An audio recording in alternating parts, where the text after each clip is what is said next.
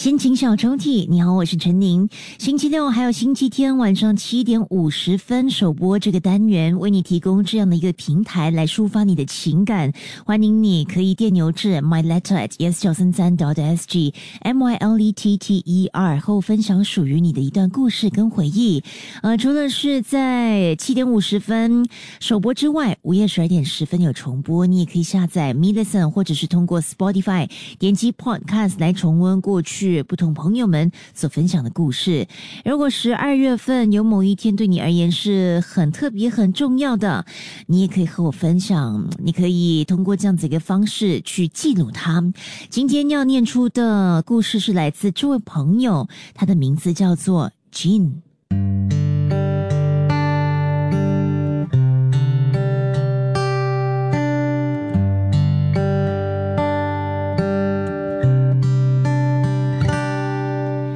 他说：“我爱你这三个字的方式很多。生病时，他会特地去买我最爱吃的皮蛋瘦肉粥，也少不了亲自准备的蜂蜜水。下雨天出门前，他总是会叮咛我，提醒着要记得带伞，淋湿的话很容易着凉的。时不时。”他会传来简讯问道：“吃饱了吗？别忙到忘了吃，饿着肚子很伤胃的。”在车里靠着他的左侧，就如大人对小朋友的语气，他会严肃的吩咐系好安全带。用餐时知道我怕辣。他会把不小心被加进的小辣椒小心翼翼的去掉，还会默默的把水壶推到我面前。运动时体力明明比我强那么多，却不肯超越，坚守在身边，给我一股推动力。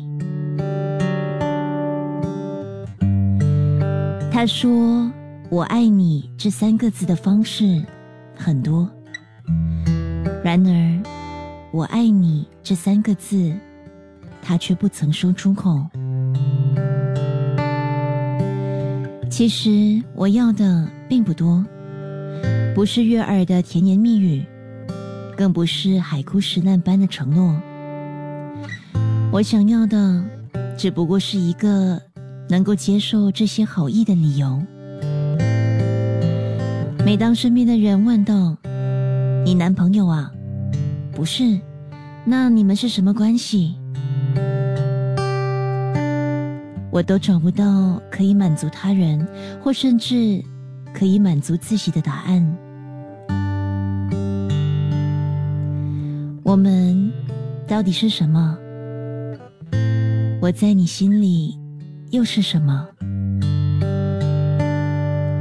我对你有好感，但这样的拉扯。让我好想放弃。你或许可以不屑名分，把一切最好的给予我，但我不行。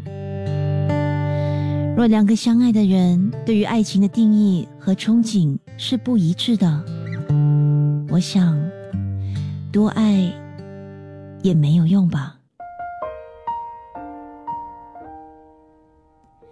是时候放开你那双。